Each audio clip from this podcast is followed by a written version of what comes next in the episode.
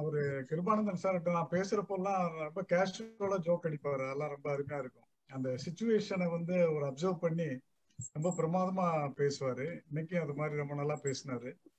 அதுவும் அந்த தஞ்சாவூர்காரவங்க இது இதை பத்தி எல்லாம் அந்த வாய்ஸ் மாடுலேஷன் ஒரு சுச்சுவேஷன் எல்லாம் பிரமாதமா இருந்துச்சு. அதை கேட்கிறப்ப எனக்கு திருவாரூர்ல சண்முக வடிவேல் சார்னு ஒருத்தர் ஒரு பேராசிரியர் ஒரு ஆசிரியர் அவருடைய ஜோக்கெல்லாம் கேட்ட ஒரு ஞாபகமும் வந்துச்சு. அதுல அவர் சொன்ன ஒரே ஒரு ஒரு நிகழ்வை மட்டும் உங்ககிட்ட பகிர்ந்துக்கிட்டு நான் முடிச்சுக்கிறேன்.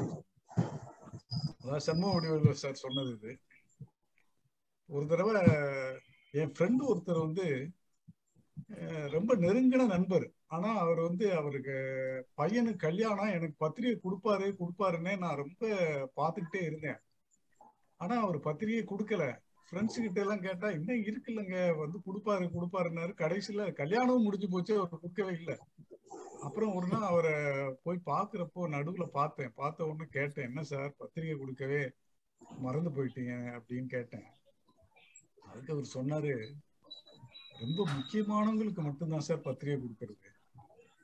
ஸோ இதுல இருந்து நான் அவருக்கு முக்கியமானவனா இல்லையானுங்கிறதுல எனக்கு குழப்பமாயிருச்சுன்னு சொல்லிட்டு அடுத்து இன்னொரு நிகழ்ச்சியும் ஒண்ணு சொல்லுவார்.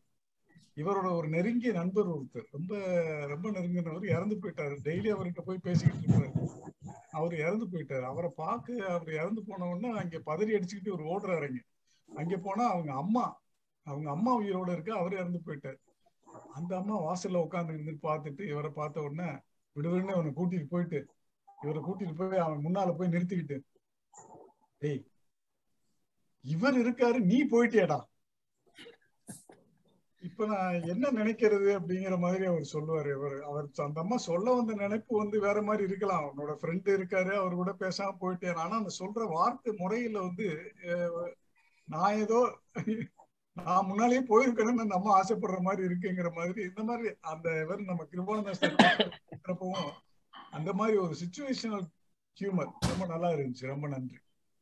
Thank you thank you Nagendran Bharathi.